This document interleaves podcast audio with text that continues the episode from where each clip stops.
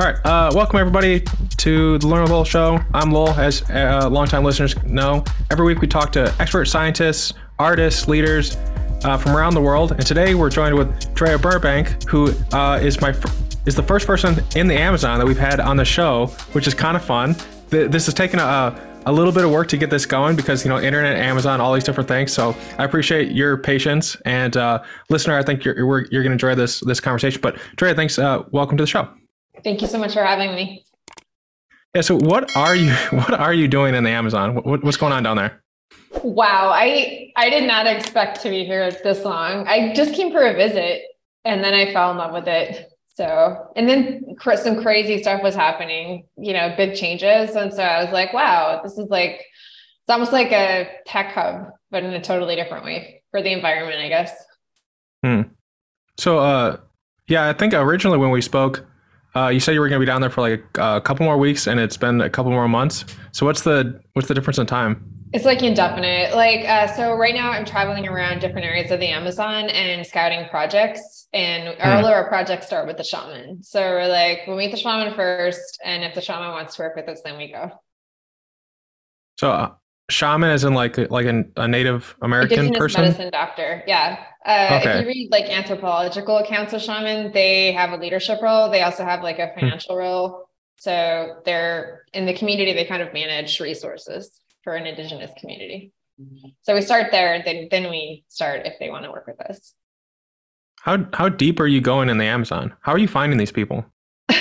I just came for a visit, like um, to see. I was I, I, as a doctor, I was interested in ethnobotany in undergrad and then in medical school. I trained in rural Canada, and there's a lot of Indigenous medicine there. So um, when I had some time after COVID, and I was traveling around the world, and I wanted to see what it was like here and what what they did for therapy, I was really curious. So I came and visited them, and we were hanging out, and then they were telling me about how they were buying land and uh, I was like, oh, you know, that's really interesting. And then uh, we we got into it, and I realized the land wasn't very expensive, but they didn't have a lot of money to buy it. And I thought, why don't you guys just sell the carbon credits on all this jungle you're preserving? Um, mm-hmm. It didn't make sense to me that only white people were getting money for it. So most of the carbon market is uh, like a large a large business deal will happen with the corrupt government and the person gets you know the the person who sold off to the petroleum company or made the deal will get paid in land. So foreigners will have these huge land tracts and then they'll um, sell that as carbon credits. So it's not really like locals. And in the meantime mm. like 80% of the preserved forest is indigenous owned but they are not in the carbon markets directly. That's interesting. That's a that's a unique uh, opportunity because then they can you know upgrade infrastructure, get hospitals and stuff like that. I imagine they can do with the money. Uh, also, just you know versus it just being like some person far away benefiting, someone actually local would get the benefit of it. Yeah, exactly. That's the issue. Like, uh, it's because of this belief in collectively owned land. Like, they don't believe that land can be owned. So mm. they're like, you know, they don't really have a lot of infrastructure for managing and selling land and stuff like that. But when I got down here, I was like, wow, these kids are so tech savvy. Like, they all had their own cell phones and they're, um, like they're they're networked in a way that that people who are industrialized aren't. Like they all know each other. They all talk on whatsapp mm. like internationally all over the world. So like these guys are connected to like indigenous rights people in australia and canada and the lakota and like they all like just text each other on whatsapp. So i was like well you know that's a network. It's a social network. It's just not what you would expect. That's cool. So then it, it i guess it's easier to find them then because they have like a whatsapp or like a community page of some kind yeah. Versus like you have to like trek, through, you know, in the Amazon and hope you find someone or like there's like a map or something to, to see people. I've never been to the like, Amazon. They I just all know, know each other. There, a lot of them are mm. active in international indigenous rights. Um, so, but it, I think the big issue is not a matter of like awareness. They're hyper intelligent and very aware, and they've been protecting yeah. their lands for a long time. Um, in many ways, it's like Avatar. It's like a very alternative reality. Like technically, the jungle is owned by Brazil or Colombia, but the reality is the government has no power in a lot of these areas. It's still held by the people that held it 5,000 years ago. Uh, you know, some relation to the Inca or like before that or different tribes. So yeah, we say it's like Colombia or Brazil, but the reality is it's independent, autonomous indigenous groups, and they were smelting platinum when the Europeans were. So they know what they're doing. Mm-hmm. Yeah, there's a great. Uh, I read a lot about Native Americans, Indigenous Americans is the one that you use. There's so many different names. There's also in Canada, it's First Nations. So well, actually, I grew up in Idaho on what was legally mm-hmm. the the Nez Perce Indian Reservation. Like that was the signs all over the U.S. Forest Service. Yeah. But when I moved to Canada, like you would never say the word Indian; it would be considered racist. Whereas, it, like people in the U.S. would use the word Indian and so it really depends on the person. Um, after working for a long time, I started using the word indigenous or aboriginal just because it seemed to like offend like nobody. But it really depends on who you talk to. Down here, they they they say indigenous, so that's indigenous. Yeah, but I indigenous. try and use what, whatever word people are comfortable with in their setting. It's tougher when you're like on a podcast and there's people all over the world listening. Mm-hmm. Well, it's it's the nomenclature matters because I, I, was recently talking to someone. I'm talking to a bunch of people that are Native American to come on the show. Uh, yeah. Indigenous, uh, well, Native American, I'll call like North American Native Americans are okay with being called Native Americans, and then if I talk about South Americans, I'll call them Indigenous because that's the appropriate name. Um, but but if I ask them like what I have asked them the question like what do I refer to you as if I'm referring to you in like third person stuff, um, and they they they actually think that I'm the Native American and like they're they're Crow or Cree or whomever. They're not uh they don't they don't see themselves as Native American. They see everyone else as Native American. Yeah, like uh, I was this this came up in the context. I think an anthropologist told me about this about intellectual disabilities, but there's been a number of terms for people with intellectual disabilities over the years, and some of them started as medical terms, and then they suddenly became stigmatized. And she said that the issue was more the stigma than the name. So if you keep the name and don't change the stigma, or if you sorry change the name and don't change the stigma associated with it, then it doesn't really matter what word you use, it continues. And so I think mm. when it comes to slurs, that change how we're treating people. Yeah. The, there was a slight breakup, but I did like weirdly enough, the words came through so I could understand you. So that um the uh I don't know if I'm freezing for you now or not. No, no, you're good. I can see it one more time. No, no, I got you. I, I think it came through. It's just more like I think the the fact that we're like talking to Amazon, it's you know, it adds like that uh, some authenticity to like like you're definitely somewhere remote, or else you'd have like a you know.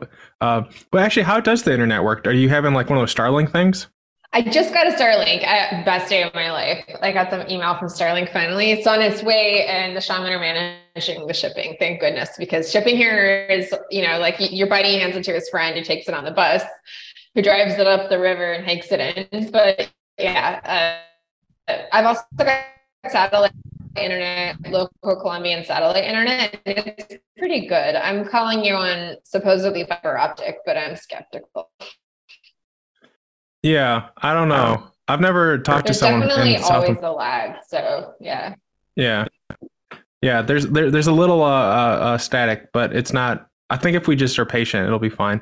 Um, I, am curious how the it'll be with uh, Starlink when it's set up, though. Like uh, if it'll be that much better or not. Because if fiber should be better technically, but uh, Starlink is Starlink, so I don't know. I'm really curious too. Actually, I'm. I feel somewhat guilty because I'm an environmentalist and my friend does space junk and he doesn't like Starlink, but I'm so excited that they have a gazillion satellites in there. Yeah. Well, the, the your friend should feel good about the fact that they deorbit pretty like every like five years. Like they don't stay up there, which is nice. Oh, I didn't know that. That's really great. I'm happy. Yeah, they're designed. I don't know. yeah, they're they're yeah they're they're designed to deorbit like for I think it's every like five years. I think it's literally every five years. Like the FDA, the not the FDA, the FAA said like you have to. It has disposal is a part of anything you put up in space now. Oh, that's great. Well, then my friend was probably pretty successful. Um, I, yeah. I love his stuff. He he I saw him speak and we became buddies. He I was like, hey, since you're doing space environmentalism, we should you know get connected about the indigenous people because I feel like our species, if we're headed out to the stars, we also need to consider like the people who are supposedly low tech and like. If, I thought it'd be cool if we partnered some of the space companies with the indigenous groups um, to offset their carbon emissions because it's kind of like closing the circuit. Mm-hmm.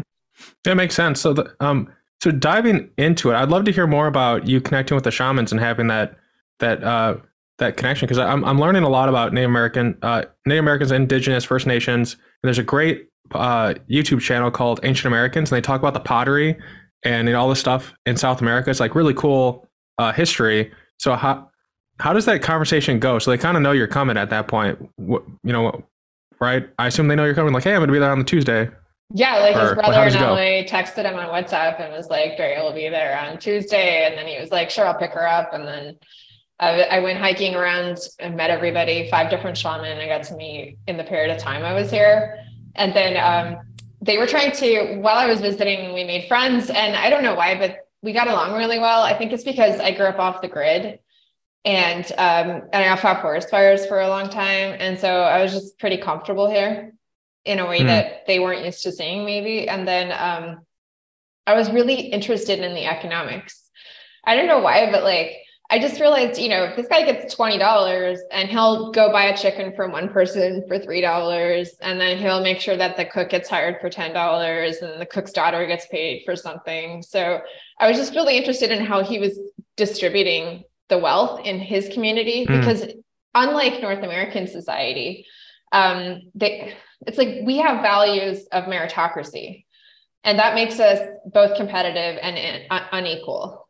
And that's not really a value here. Like their values are different. Like they want to be equal and non-competitive and collaborative. So I was curious how it changed the economics. Uh, do they have like? Do they just pull everything in like one bank account, and then they just like when when the when the carbon credits, uh, like when a company buys carbon credits, and then it goes to these farmers. Does it just for for the community? Does it just like go into a giant bank account, and the shamans bring it down from there? Okay, that is my that is my nerdiest and coolest thing I'm doing right now. Okay, Hmm. do you- I don't know if you want to hear about this. Do you how much I do, do you know hear about, about How much do you know about DAOs? Uh, that I I know Deo DJ Dejang, but Uh, what, what do you mean? distributed autonomous organizations. It's it's I- I like an innovation from blockchain. So people Hmm. have applied blockchain to all kinds of things, money, supply chain tracking. But the coolest innovation, I think, is something called DAOs, and it's basically like decentralized uh, organizations. And what's Hmm. fascinating to me is that we try and put we, we've been trying to create DAOs in like North American urbanized culture, and we have a very hierarchical society and usually they build the they build the code for it um, and then but people don't know how to run it like they don't have that culture and so that they're always trying to manage the code but they're it's not going very well i've been in several groups like this now um, what- what's really interesting to me is these groups function like DAOs, like they're totally distributed and autonomous. The only difference is Hmm. that they're not, nobody's ever um, anonymous. So everybody knows everybody. And um, it's, it's not like the shaman just says, this is what we're going to do. It's like the shaman goes to every single house and he's like, what do you want to do? What do you want to do? What do you want to do? Well, it looks like we're going to go this way. Like, and then, and then some people change their mind and like, you know, and then eventually the whole group gets together and decides on something, but it's very like fluid. Hmm. Yeah. That's interesting. Yeah, I wonder.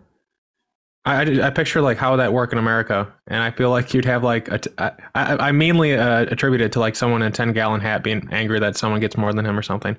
But yeah, uh, we can't an do entirely it. We don't culture. have the culture. Yeah. We don't have the culture for it. Like we think we do, but we don't. Like, and then when so yesterday, so cool. I Hmm. was like, it just happened to so they want to do ecotourism, and I'm really excited for them. And I was like, I'll help you do it, but we're gonna make sure that it doesn't go wrong. So let's sit down and like really think about what you want, what you don't want before you start inviting people here.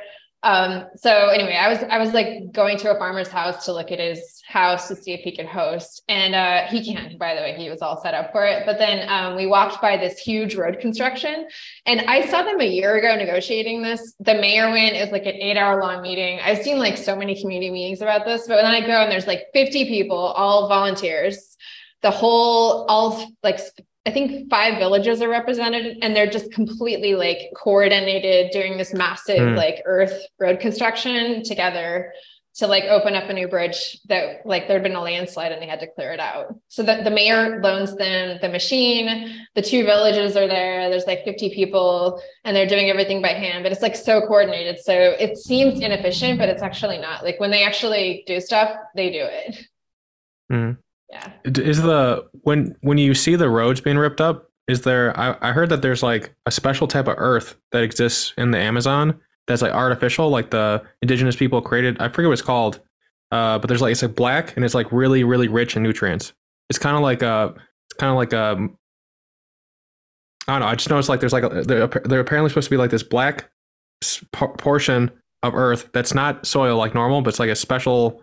Do you know what I'm talking about? Yeah, I do actually. So it's one of the mechanisms for storing carbon. This is crazy. Um, so we have lots of mechanisms to store carbon and pull it out of the atmosphere. One of the most efficient is something called biochar. It's not coal, mm. um, but it's a lot like coal. So you have to kind of like steam your wood until it like smokes down, and but it doesn't actually like combust the carbon. It like stores it, and it's a it's a fertilizer. It's an ancient fertilizer. So they put it in the soil. It turns the soil black, and it leaches nutrients out into the soil. It's like a totally amazing fertilizer carbon storage. I, I think it's our best solution for the climate crisis, to be honest to sequester carbon specifically for yep, the climate or biochar is technically the best solution that I know of right now. What's uh how much I don't know like this might be like too mathy, but like how much can you store per like cubic foot? I don't know. I can't tell you that. I I know yeah, I feel how, like that's too mathy. No, no, it's great. I should know that. I just don't know it right now. It, so I, what I can say is it, it, depends on what you burn. So I have mm. friends in India and Mumbai who do organic waste for city dumps, and I have friends doing it in California with the new standard for for city organic waste processing. For us, uh, we're still calculating it based on the wood, but we ha- in, in the Amazon you have up to 3,000 different species of tree in one hectare. So it's not really mm. rational for us to try and calculate it. We usually yeah. look just look at averages. Um, it depends yeah. on the specific density of the wood, the combustion, and a bunch of other factors. But I am talking to way too many experts right now to figure that out because we have to like quantify it if we want to sell mm-hmm. the service. Yeah, especially if it has all those in inbuilt benefits. You know, if there if the if it has the soil component, it has uh, the trees, you know, uh, filtering stuff as well. Um, and then uh, if you compare that to like something in North America, I feel like it would like just inherently we don't have like the soil component. We just have normal soil. So if you were to plant like a, a hectare of yeah, I don't know like a pine pine wood uh, versus hectare down there, you get the soil and the trees at the same time, and whatever else you might farm on the land. So I feel it feels just inherently like it'd be better. But then you know you have those like business people out there. It's like how much better? You know they they, they want to you know be able to go well, deep on the, it. The, the the the length of time of storage is non-trivial. So most of our, like a mm. tree is average lives for 40 years by the industry standard. That's kind of what they use in North America. Down here they live about 300, but that's debatable. Um, but carbon biochar specifically stores carbon for 500 years. So anything wow. you can store by that method method is going to take us past this event horizon we're reaching in 2050. Yeah, it's a scary time. There's so many different things going on. Uh, you know, like we have pandemics, we have Russia, you know, have like all these different things. It's like it's like a, an exciting time to be alive, which also means it's maybe not the best time. You know, like that usually means like there's lots of bad stuff going on. But oh, uh, we also have the technology and people right? like what the Chinese, the, the ancient uh, Chinese curse. May you live in interesting times. Uh, I I know from Lord of the Rings, so maybe Tolkien took it from them. I oh maybe I have it wrong. Maybe my source is bad. I'm sorry, but I think it's a great curse. Yeah, it the Chinese have a lot of really cool uh, pithy quotes and stuff like that. They're they're very good strategists, so I wouldn't be surprised. Well, in terms of ancient history, like uh, uh the like the what? Why am I blanking on this? It's right behind me, I think. Oh, oh. it doesn't matter. It's gonna come right back war. to you. Oh, yeah, I no, love the Art of War. It's so great. Yeah, I have I have yeah. two versions. I have a graphic novel version of it and then the, yeah. the book version of it, just for fun. I don't know why I was blanking on this. I was thinking I was thinking art war, and it's like that. There's something wrong there. You, it's all right. I, I got you. You're on the same wavelength. Um, yeah. One of my favorite, one of the best talks I ever heard at a conference was this woman who was talking about space strategy between India and China, and she was comparing hmm. Chinese space strategy to U.S. And she was saying that the Chinese have a significant advantage, which is uh, the ability to collaborate like seamlessly on large projects, and also just a very long-term planning view which I yeah. think is interesting. Like I don't, I don't, I mean, cultures certainly have different times that they think in. So. Yeah, the there was a, a statesman from China who was asked what he thought of the Revolutionary War in America, and he responded, "Too soon to tell."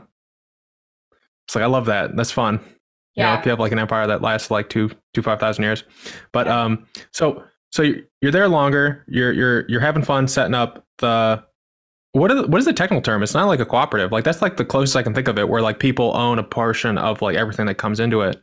A collective is usually the, the word oh. applied in an economic term, but I will say indigenous collectives are unique in that they're so autonomous.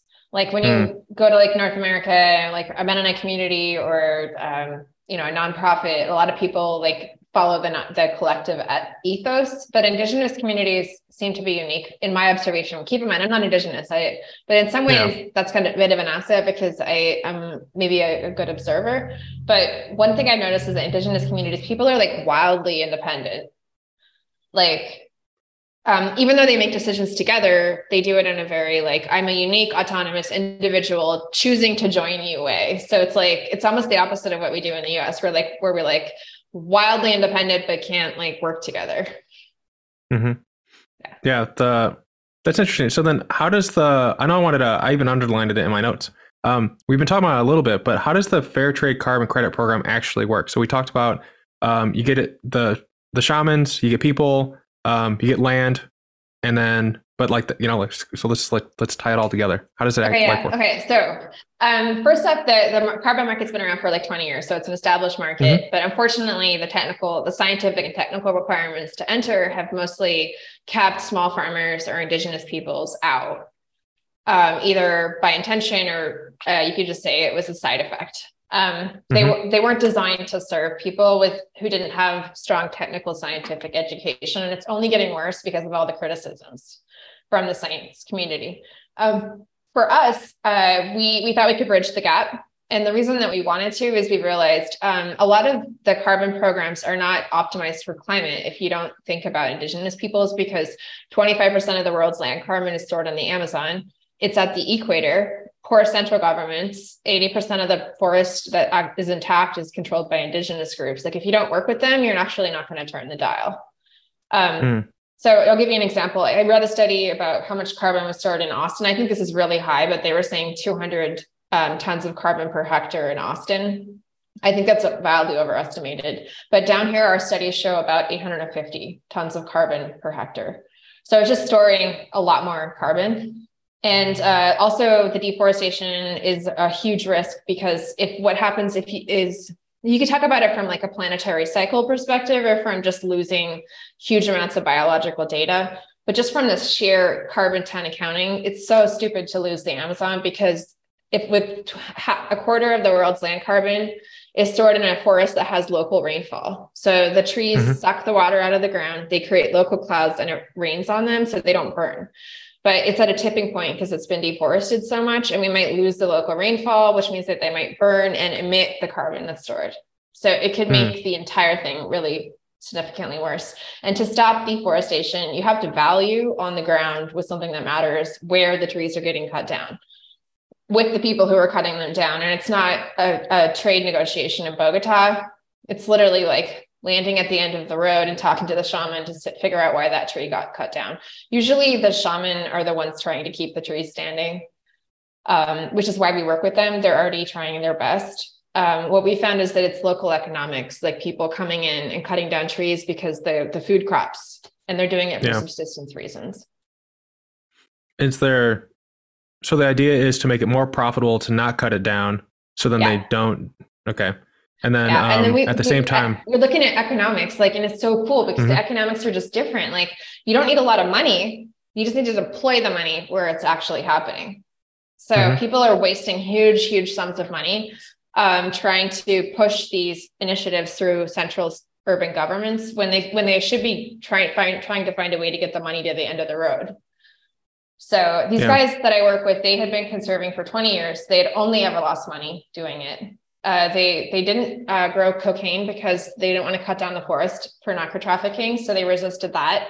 Um, they chased up petroleum and mining companies that were going to cut down the trees and lost money because of that. Um, and then they actually paid extra money for years because they were paying taxes on the land but had no productive use for it. So hmm. financial loss, 20 years, stick, sticking with their guns, they're the perfect partner.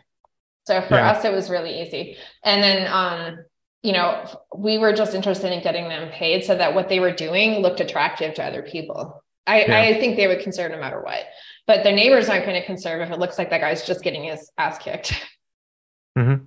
I was recently talking to uh, a person. The episode hasn't gone up, but basically, it's like sell egg for chocolate and coffee. And one of the things that we're talking about is it if if it costs less, basically, if businesses the the chain had slaves essentially touching cocoa and coffee products, and with their their their their process, like obviously nothing like that happens, and it eliminates it. But um, when you have two businesses, one who can offer the price of a premium product for like a dollar less because they use something like that, and one that doesn't, like the, the doesn't one, it usually is going to lose unless they have like really great marketing. Or yeah. you have people who will. They, uh, they were telling me that they the pe- there are people who will be found out that they're doing that. They'll be closed down, but then they'll open up under a new title. Um, so it's if if there are if the incentives allow egregious things like slavery to happen, they'll just keep doing it. Like you have to like disincentivize it. I, I, personally think that anything that is at all remotely touched by that type of stuff should be completely outlawed, and we should find a way to like lift those people up. Um, but uh, but the the point is by incentivizing it so that people who want to do the good thing can do the good thing and take care of the family at the same time. That just sounds that sounds like a win-win all, all across the board. And at the same yeah. time, yeah, that's a great partner. Twenty years uh, losing, like it's not like these guys work for, for the World Wildlife Fund. Like they're yeah. amazing. Like this whole project started with them. So when I met them, they had interviewed seven environmental organizations, all of whom wanted to work with them. None of which paid them a dollar, like for twenty years. So our project started because I was like, I can pay your dollar. They're like, oh yeah, how? And I was like, here, I'm going to send it on my laptop over the satellite internet. I'm sitting by, and it showed up in their account. And they were like, sold. Let's start a company. I was like, sure.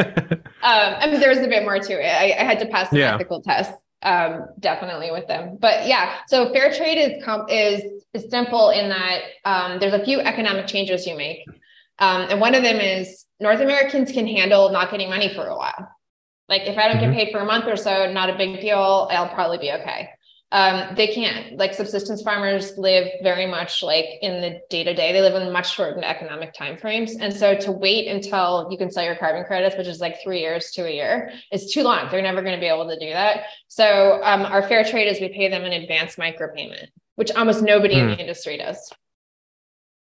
And is it like a is it kind of like amortized? So every month is just a percentage of what it would be in three years? Yeah, we base the micropayment on their current living wage, which is not that high. Um, we on how much it costs them to log. So if they were a logging industry, they get paid um, a, a, certain amount, and we pay them 15% more not to log. We could go a lot mm. higher, but we chose not to because we wanted them to make a choice.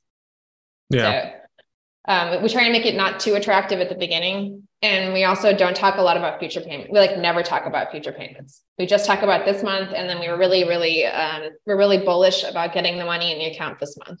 And so that's one of the reasons we're scaling on the ground so fast. We're doubling in size every three months. What um so there's like so many things that I'm curious about and what you said in, just in the last 2 minutes. So first, why weren't they able to get paid? Why didn't the previous good people pay them at all? Because like, is there was there like it's, a structural thing that stopped them? Uh, this is not going to be popular, but so way too many environmental and nonprofit organizations. Um, they get white people paid to come here and take videos and show their friends mm. that they're saving the Amazon, but they don't actually land money on the ground.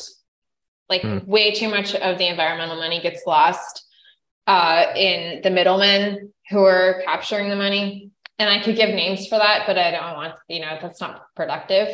Um, yeah. That's part of it. The other part of it is so many of these organizations, especially if they're high level, like UN, Habitat, they have to go through public institutions. So they have to go through the local government or the central government, which in many countries like the Congo, Brazil, and Colombia have long and illustrious histories of corruption. So in mm-hmm. most of those cases, the money, even if it was deployed to the country with the right intentions, um, and with very little margin doesn't make it back up the road to the jungle. Okay, that makes sense. Yeah, because that's one thing that really bothers me about nonprofits is that when you actually look into it, there's very there's like the I think it's the the pink ribbon NFL breast cancer one. Only like two percent, two percent actually goes to breast cancer research. Yeah. So what are you doing? You can't like donate. You know, like there's so many people that'll donate their salaries and stuff in terms of like not getting comped for stuff, and yet yeah. it only still ends up to being two percent or two, it's like three percent. It's like nothing. Yeah, so we're a B Corp, and I would love to hire nonprofit staff because there's a lot of work on that end. Um, but the so we have a 501c3 and we have the for profit, and we staff mm. the hmm. five. We, we don't take anything from the 501c3 right now. It's subsidized by the for profit. Um, that might change if it got bigger and there was a lot more accounting to do, but right now it's small enough that um, we just put some of the staff on it and then we just run funds through there. We, we the nice thing about being a B Corp, and I, I want to put in a plug for our investors um, is that we legally can take investment and still do good projects. Like we can do like Mhm. holistic good, social good. Like they, they asked me for a women's shelter and we waited for a while. We got a lot of community input before we decided what to do. But five matriarchs came to me independently over the course of a year and said we want a women's shelter. So um, we decided that's our first project. So that's out right now. And the, the B Corp is handling that, but we, we consider it synergistic. Like um, the for-profit can side can always handle everything that concerns them but Mhm. um, we can't do stuff like we're, we have to do uh, nursery for seedlings and uh, so we're actually gonna um, gonna ask the women in the community who have small children at home to grow the seedlings so we, we can get creative about what helps and what doesn't Yeah. And you could have them like name the trees or something so the kids can like it could be a part of their like future where it's like, oh, that's not the, the trees I, I planted. Like yeah like i'm kind of excited actually because i think we might do a better job with the distributed seedling because some of our some of the other ma- ma- major nonprofits in this area have like huge like warehouses and institutions and scientists growers and that might be necessary but i also kind of think there's so many different species of trees there's so little known about how to grow them that having a, a distributed seedling network might be more interesting because they might be able to cultivate stuff that we don't know how to cultivate Hmm. Yeah. And it goes back to your uh your original interest in ethnobotany. Like having like you don't know what they'll bring to the table. You're like, oh, you see this tree before? It's like, nope. Give me something new. One of the things I love about working here, so this region has had psychedelics for 5,000 years. That's a big part of the culture. And say what you will about psychedelics, there's tons of research evidence that it changes uh, neurological wiring. Yeah. And so um, hyper intelligent, hyper creative people, like they're some of the best um, innovators I've ever worked with. And I love doing business with them because they're so like interesting when they, when they get going on a problem. Like it, it it's better than Silicon Valley. And I never thought I would say that. Mm. That's interesting. I, I want to. I've been looking for places to explore, and Amazon, the Amazon and Alaska are the only places where it doesn't feel like the map's been drawn in. Like you actually can turn a corner and maybe see something for the first time that only maybe like like people have never seen before. Oh my god, we had this huge argument for a week about the snake. There's like there are species here that nobody's ever seen, all like all over the place. Like I talk Hmm. to scientists every day where I beg them to come help me identify species because we're trying to do biodiversity credit, and to sell the credit, we have to know what the species is. And then there's just constant like academic dogfights, and the indigenous guys are like, "Dude, these guys haven't been here. They're reading this out of a book. Of course, they don't know what they're talking about." And the Hmm. academic guys are like, that doesn't exist. And like, I can't count the number of times. We actually have a spreadsheet and like we figure out which species everybody agrees exists, like a jaguar and a tapir. Hmm. And then we have like a whole list of species that people just cannot figure out. That's uh, maybe you need like some uh some amateur people or uh like someone who's developed like a machine learning algorithm so you can take a pic. There's this great I forget I think it's called iNature or something. I'll have to double check this, but it's a website where people take pictures of animals and then they can say, "Hey, I think this is like a a, a horned bird wobbler or something, some type of like bird," and then everyone else can be like, "No, that's this type of uh, of bird," and then they they like uh, crowdsource the truth of what the animal is, and then it geotags where they're taking the pictures of. So if you're like you're into birds or any type of ant, like they have insects and stuff too, you can. So I use this to decide on where I'm going to go, with like hiking and stuff. It's like, oh, what type of birds like can I see and stuff. And so you can see like, oh, there's a bunch of birds. There's like a nest of birds over here of this type of species using this map. But then it's been corroborated through the crowdsource of, of people we validating try it. that. I don't know if that would work because there so many of the species are rare. So we've Mhm. actually gone the other route. We've gotten like I have an autistic person and a quantum physicist that were helping us with the snakes. They're both amateur Okay. biologists, but they happen to be like, um, but even they don't always stand up to the indigenous guys. Um, so there's a lot of debates. It's it's been I will say that part's fun. One of the things we wanted to do with our ecotourism program is bring people with skills. So Hmm. I was like, why don't we instead of bringing you tourists, why don't we bring you like amateur biologists or like entomologists or people who could like help you with drone scans or like so I I'm we're gonna do like an application only because I think personally this is like the experience of a lifetime if you're a scientist. So we're Yeah, gonna do fun. ap- application only ecotourism program where like if you have um, the ability to help identify species or like uh, help them with land rights or anthropology. Like we have an indigenous group right now with a unique language, and I don't think it's ever been documented. Stuff like that. So Hmm. it's like brain candy for scientists, but also like they they're pretty good hosts. I will. I'll, I'm going to give them that. They they know how to they know how to put you up. The indigenous people? Yeah, it's a very comfortable part of the Amazon. Like this, this is the source of the Amazon River. And so it's mm-hmm. clean, mm-hmm. not a lot of mosquitoes. It's really comfortable. I've been in different parts of the Amazon before and it wasn't as comfortable. Mm. Yeah, the Amazon scares me because there's so many, I don't know, like, I, I don't know. I just feel like there's probably lots of stuff there that want to eat me. But at the same time, yes. it's kind of fun. Yes, there's I so if I so it's application only. We're gonna have a really we're gonna have like a Tough Mudder waiver. Mm-hmm. Like you yeah. could die here if you're okay with that. Come visit. Uh, so I've been talking to some like military athletes and like some Tough mm-hmm. Mudder people, and they're like, "Oh, I really want to do that." We're actually going to do like an athleticism one because I I I just saw a semi-pro trail runner and a semi-pro rugby player totally die on just a day hike with the so it, they just call it caminando, like camming under walking, but it's like a full body like activity. Mm-hmm. So yeah, they they are really good at keeping an eye on you. But people who come here, I have seen people come here and they're like, "Well, this just looks green to me," and I'm like, "It's not green. Just listen to what they're telling you. Like they'll keep an eye out for you, but you got to believe that you maybe you're missing something." Yeah, if I'm in someone else's house, I, I don't open up their fridge without asking. So if I'm like in someone else's country, in someone else's, uh, you know, uh, forest, I'm not, I'm not doing anything. Like, is this cool to step on this type of uh, bark? You know, I mean, it's also not flat either. It's, it's quite mountainous too, right? Like, it's not like a flat hike. No, I, I was doing, I was hiking with Johnny.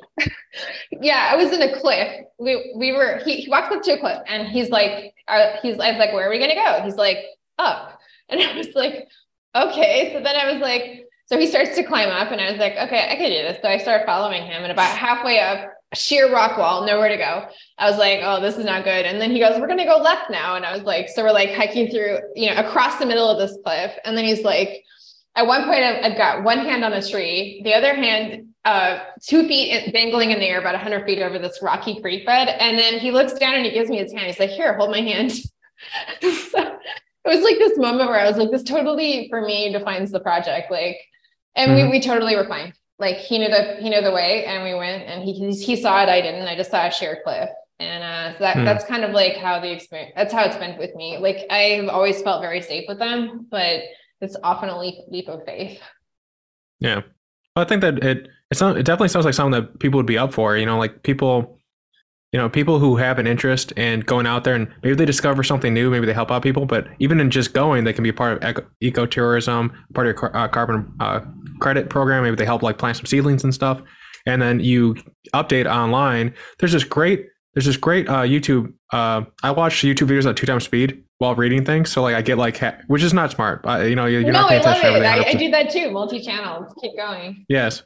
Yeah. Uh, they have, they do rewilding, rewilding and they're doing like Iceland and Scotland.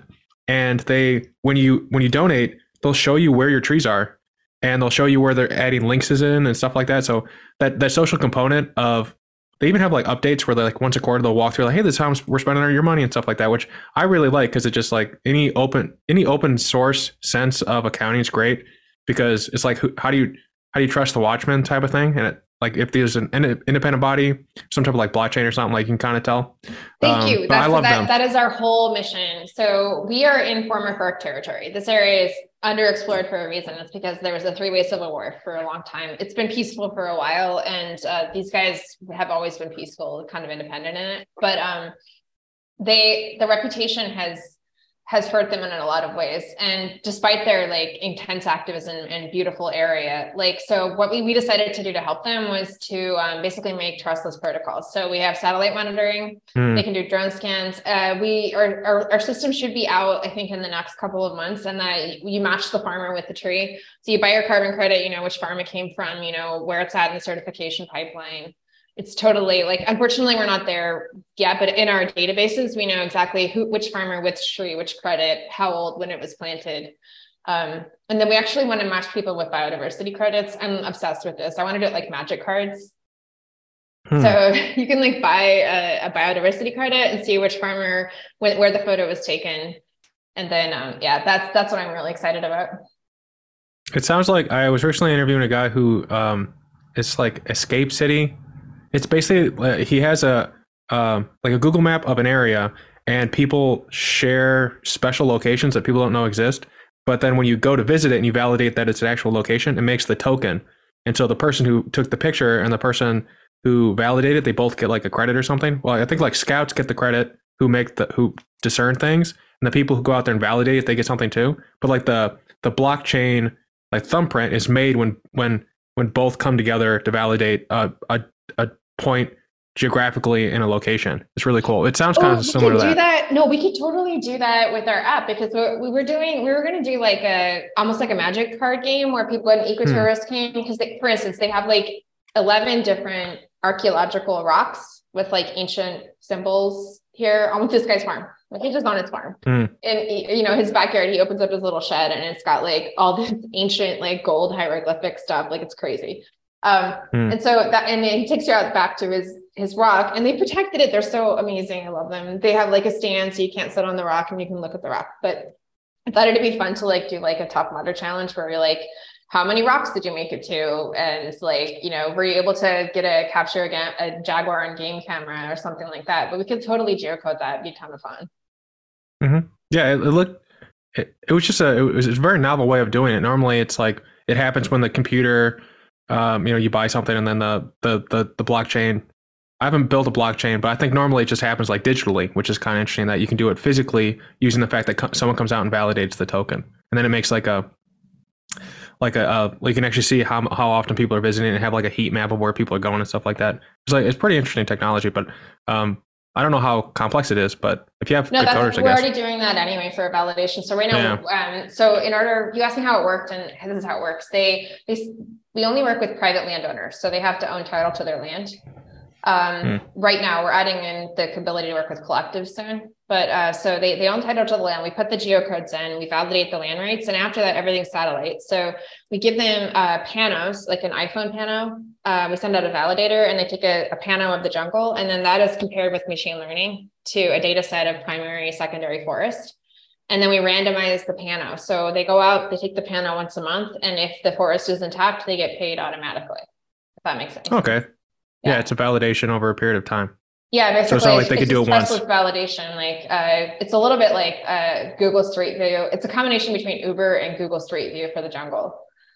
So Hmm. as long as the jungle's there and uh, somebody is there with a cell phone once a month, they're paid, and we pay them directly into an international bank account, no middleman. So Hmm. And do, do you validate that the trees are the same? It's not like they, I don't know. I guess Yeah, as long as you have the location, it's fine. it. Counting a Yeah. tree or in satellite monitoring is pretty good, but it's hard to get under the canopy with it. Yeah. Um, what the best is drone lidar, which like you put a drone, if it's an eighty thousand dollar drone, we can't afford one right now. So this is our way to come. I'm very excited for that. Yeah. Yeah, LiDAR is pretty cool. They keep discovering giant cities in the Amazon. It does not surprise me. These guys know about a lot more than they're willing to talk about. Which I don't Yeah. blame them. They're I love that they keep coy about what's here. Mhm. Um, it, I, I I consider this place like Avatar. Like, um, you are invite like they invite people to come, but they, they also have to leave. Like it's an autonomous nation. They don't want people buying land here. Like you're allowed to visit, but you're not allowed to stay. And um, I respect that a lot. Yeah. Is it do, so? Is it like how Native Americans or is it indigenous people in South America have like um, reservations like in North America, or do they? How does it? How does that? How This do they? Do they actually own their land? Yeah, this is Okay. alternative history. In, in, Nate, I don't know if you've ever read "Bury My Heart at Wounded Knee," which I think everybody who lives in North America should read at least once. in I think I watched It's the tough book. movie. Yeah, it's like Schindler's List. List. It's tough, but um, basically in North America, um, smallpox and other diseases killed the population in in some cases intentionally. So um, and then and then followed by warfare and then decimation of the buffalo, like just widespread systematic killing of like the food source. The combination of the three things were really really tough. Um, on the population. And so the population, the indigenous population in North America that was there at, at first contact, I shouldn't say first contact, but that was there when Columbus and all those guys showed up, um, is, is nothing what it is today. Yeah. And so this, this group, this population, the one I work with, they were never colonized. Like the Spanish mm. conquistadors came here, but they couldn't make it into the Amazon. And so the the area, the culture, the tribes, like this is a very powerful group. This is alternative history. Like if uh, white settlers had lost the war in North America, what would North America look like? It would be full of animals. Mm. It would have a lot of trees, and it would be um, still operating under indigenous values and indigenous governance. And that's what happens here. Okay. Yeah. There's a. That's really interesting. It's cool that uh, you know, like things could go differently because um, there's a there was a, a conquistador I think that was going up the Amazon and he was writing these stories about how there's like these like fifty thousand to hundred thousand to a million population cities when he was going up the Amazon. Yeah. But then a new uh, like five years later, someone comes and they're like, "Where are these cities that you talked about?" And it's like, well, he like the plague. He brought like plagues and stuff, and so by the time that the five years later, they're all gone.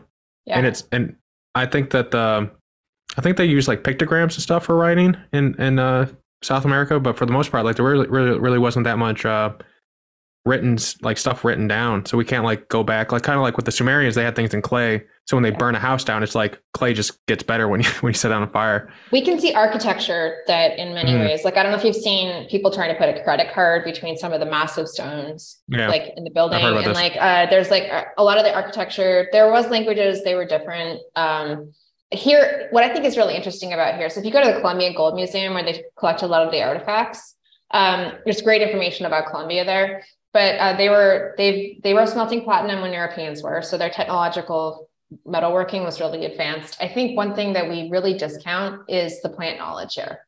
So you know the idea is that they didn't have didn't develop technology, but I think they actually just developed biological technology. And I think that's yeah. the real value of learning to do business with with these groups more fluidly and according to their values is if we treat them well, they will share that technology with us. Mm-hmm. And that's where uh, learning comes in. Yeah. Is that a part of your vision as you help these people transition off of being forced to de- deforest just to sustain themselves? Uh, do you eventually hope to have like an ecosystem of kind of like reciprocity where like investments coming in, they build out better systems for themselves, and then they feel more comfortable coming onto the world stage with uh, a foundation where they can share what they've built over the years? That was their idea. So I would like mm. to hmm. say that any of this was my idea. What they asked me for was a learning center. They want to hmm. document mm. their tribal knowledge. They're afraid it'll get lost. So they yeah. want to they want to document their tribal knowledge using our systems, but they want control over the information, which I fully understand. Um, anybody that's involved with ethnobotany for any length of time. So I grew up in central Idaho where tamoxifen was discovered. Um, so, and when they discovered tamoxifen, the first thing they did was walk into the primitive area and mow down all the yew trees. And the indigenous groups at the time in that area did not have enough, um, they didn't have enough control over the area to stop it from happening. So it was just it was just a gold rush for yew trees. And about 10 years later, they discovered how to synthesize it. So what is tamoxifen? one of our best cancer drugs. It's one of breast cancer's oh, okay. go-to drugs, and it, it, was originally synthesized from the bark of yew trees. And unfortunately, the only way to get it was to go cut a yew tree down, skin the bark off of it, and it was just awful what it did to the mm-hmm. ecosystem mm. where I was at. So I saw that firsthand, and I think that's my main motivation for being here. Is yes, biological knowledge can save lives, and yes, it's beautiful, but there needs to be in order for groups to be able to share that knowledge, they have to have the ability to protect the ecosystem first. Yeah. At, and then we might the just have time... to wait an extra 10 years and synthesize what we find. So, and mm. also these groups, the ones in Idaho, they, I don't think, I don't believe, as far as I know, the, the, the license for that went to the pharma company. Like the indigenous tribe, all that hereditary knowledge, it did not go to the, to the tribe. So I believe in both licensing knowledge for indigenous tribes and then collecting or setting up collective payment structures so that everybody can get paid, not just one person, and then also um, protecting the ecosystems prior to any transmission of, of plant knowledge. Mm-hmm. Well, I, I, definitely support that mission. I think that the I think for a long time we were uh, a civilization of steel and metal, and I, I, like that we're moving more towards a civilization that is, uh, in some pockets at least, are trying to be more in balance. Because can you imagine, like, I don't know if you ever see Star Wars, but there's like an entire planet called Coruscant that's just all metal. It's like that. Look, like every time I see, it, it's like, oh, that's so, so crappy. Like concrete's not draw. Like concrete, like absorbs heat uh, differently than other materials. So, like in Chicago, for instance, it's gonna be hotter just because you're in the concrete jungle. I know. It, yeah, just terrible materials, like all these different things. And um, there's all kinds of biological cues that the human body needs to stay healthy. Yeah. Yeah. I think there's there's literally like a 30, 30, 30 three, or something like that, where it's like within 30 feet you have to see foliage or something like that with like and you have to be like 200 feet from a, a park or you start getting like stir crazy and stuff there's actually like they've Yeah. they've tried to like data science it together but i think another benefit of what you're doing is that the you can have the rights to land you can have uh, money flowing but if you do, if you if you discover let's say gold um, and people want that gold and you don't have the ability to defend it you know like financially and stuff they'll just run you over and Yeah. so i think i think it's one of the big things that was missing about people like the native american groups in the north um, or the people who were called native americans in north america um, is that they never really had the financial ability to fight back so every time they'd sign a deal it's like okay we have a deal now you have to adhere to it they would just run them over the next time they wanted something Yeah. because they didn't have the, the ability to draw people's interest and, and push them out. So I see that's another benefit here where you're, you're empowering these people, you're raising them up, and you're raising them up with them doing the things that they want, they actually want to be doing. And in so doing, um, you're making them. It seems like I think they'd be more confident. It sounds like they're very engaging with you, saying like, "Hey, this is what we want," Yeah. and and you're not just like saying, "Well, this is what I want. What we're going to do." It, it sounds pretty cool that you're a- actively listening to what they want and building accordingly. Well, they're my bosses. Like I, I started this because I thought they had a good idea and I thought I was a good cultural translator. And I also know where the loopholes are in Western society. Like I know about DAOs and other technology. I know how to use satellites. And so I know how to get them what they want as an advocate. I, I really see the power, the power and the resources here is residing with, with these guys. Um, yeah, so we have three founders at our company, and two of them are indigenous from this region. One is a medicine Hmm. doctor. Um, and That's we cool. make all decisions uh, as a group. Um, I'm the one that speaks English, and so I'm the one that ends up on the podcast. But uh, these aren't my ideas. I'm just Mhm. really good at, at explaining it in a way because you know I Yeah. think my life experience is unique, so um, it, it helps a lot. And we we are all in agreement that what all that really matters right now is preserving as much nature as we can, and having that shared value um, really cuts across a lot of cultural boundaries. Mhm. So, Yeah. I, I will say there's something called naturalist intelligence. So uh, Gardner's theory of multiple intelligences. Do you know that?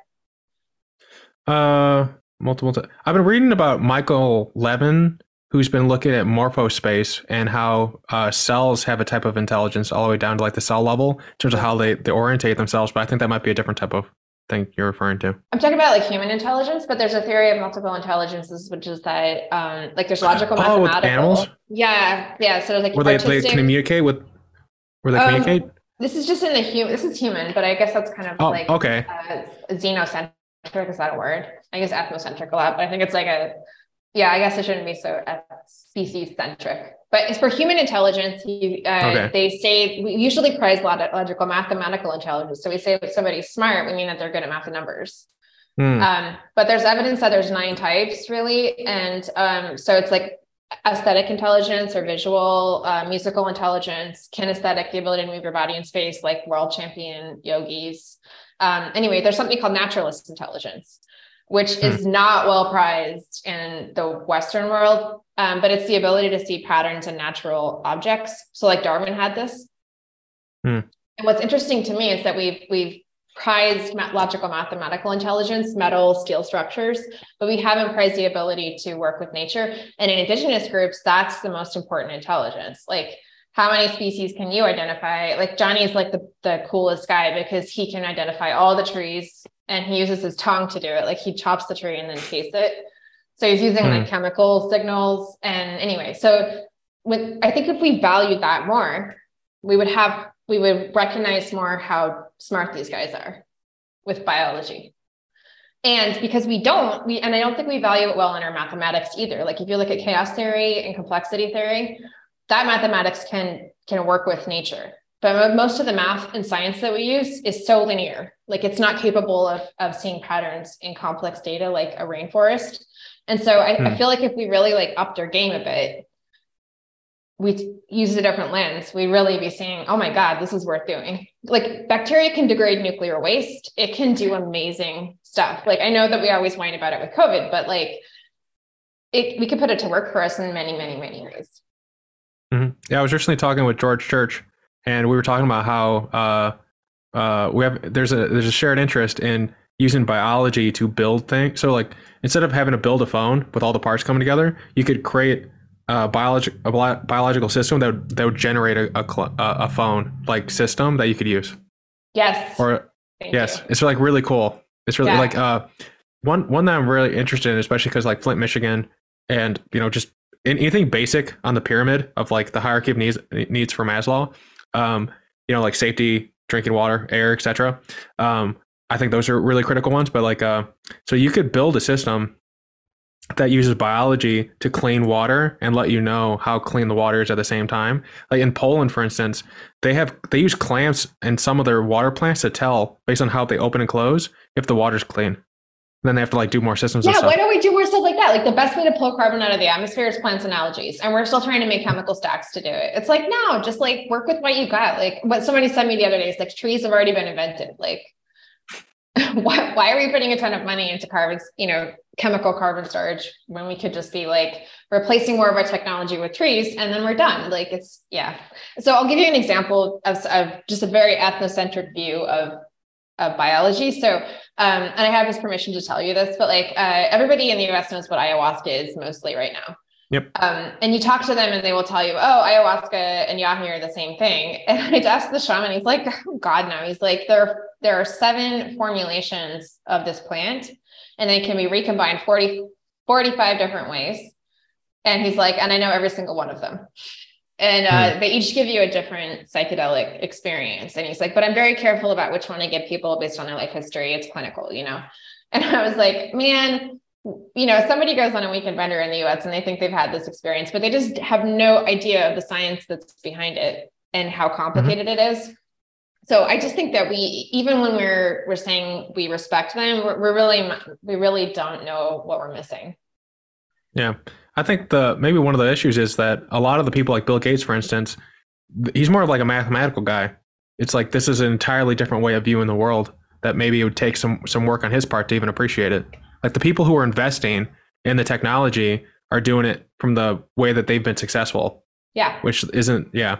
I don't know yeah, exactly. uh, if we have naturalist, naturalist based intelligent people in um, Silicon Valley or, or, or elsewhere that have been successful in a way that people don't know about.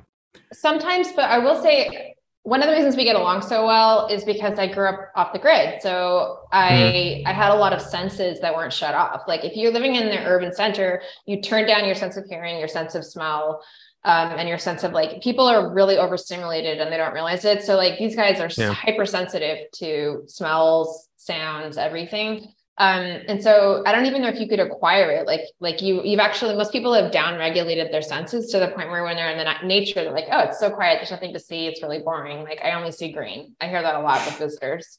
That's um, interesting. And these guys are like, oh my God, did you see this? Did you see that? Did you see that? And it's, you know, it takes me a lot to, so that's why I think that it'd be a super cool ecotourism offering is because with them as guides, you can actually see something. Um, hmm. Yeah. Yeah, that's interesting. You you you just put to words a phenomenon that I've been experiencing with a lot of my friends when we go on hikes. Some some of them are like, "Wow, it's so quiet. There's nothing going on." It's like, "What are you talking about?" There's like, can't you hear like the stuff going on? Like you hear the like the three different types of birds, and like, but it's like it's usually like a spectrum. Like some of them, yeah. uh, you know, aren't getting it, and then like over time they slowly start to get it. I wonder if you could deliberately cut off senses as you do the tourism as it goes from like safe to like not safe or whatever. But uh, so like as they first go in, like you make them deaf, so they only have their eyes and their and their smell and stuff, and then you That's slowly give them different.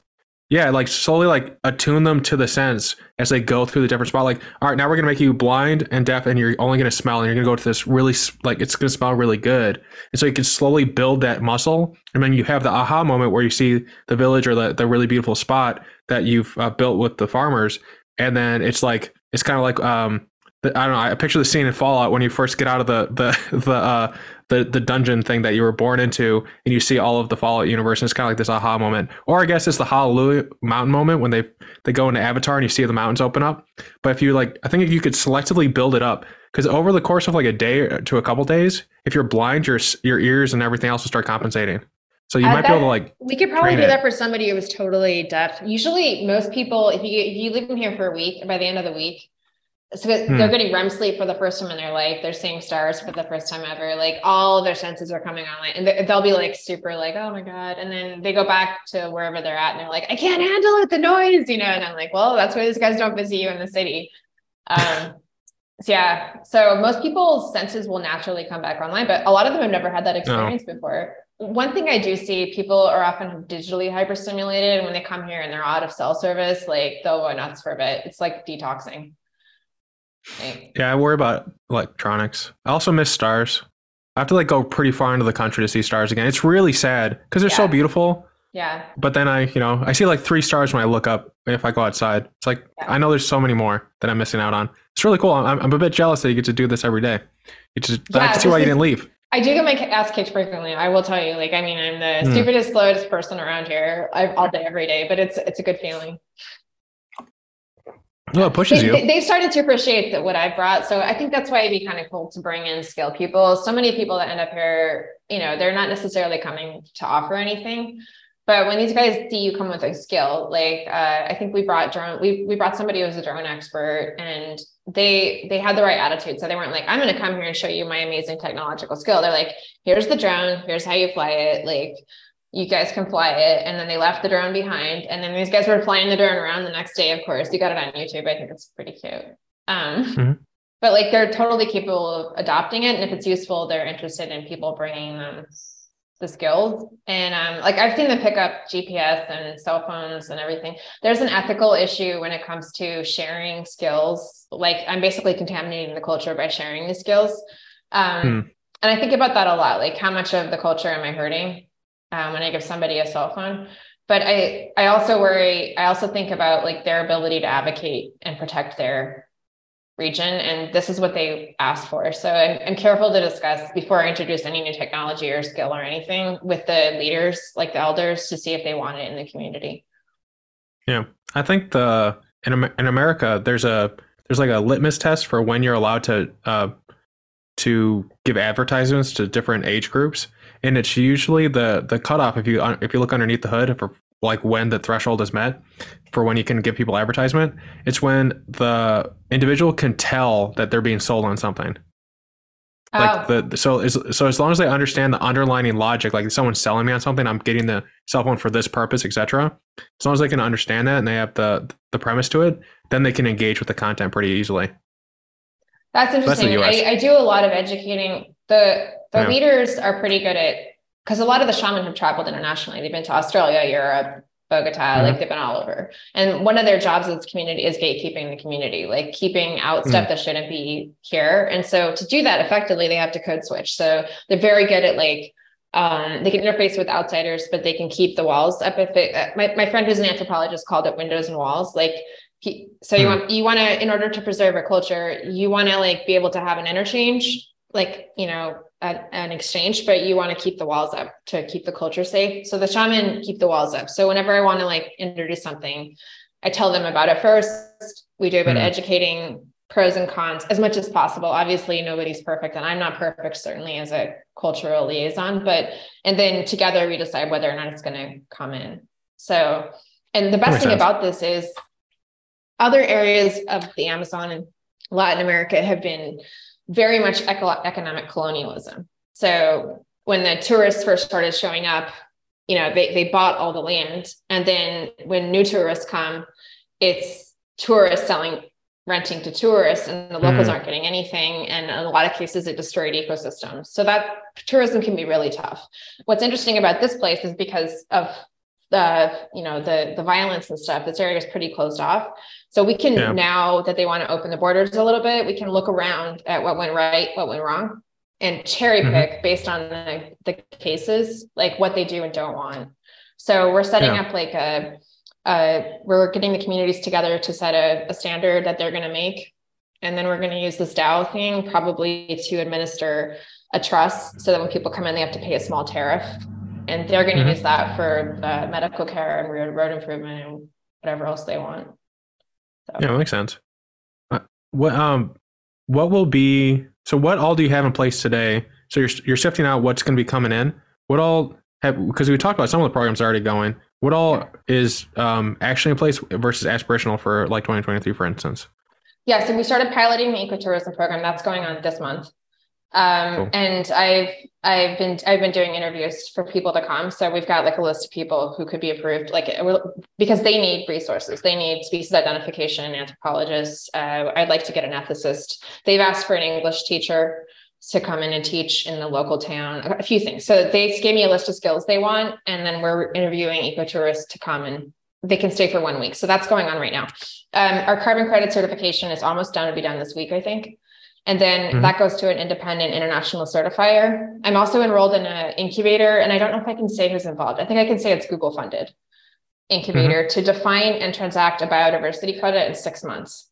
And I'm there with a bunch of market makers, like internationally, international markets and certifying bodies and we're going to be a prototype project for them. So that's in the works. Um, I've been negotiating export of Chontaduro, which is an agro biodiversity crop. Mm. We've been planting Chontaduro. So, because um, we're looking at reforesting and trying to get them to replace their cows. And so we're looking at local crops that could be exported for a slightly higher value. Uh, what else is going on? Sorry, there's a lot going on. Yeah, there's a lot. What is uh just as a quick aside, what is Tronta Trontaduro? What is it like? What does it yeah, it's like, like a palm nut. Oh my God, I, I love this food. So I asked them to figure out what food they wanted to grow.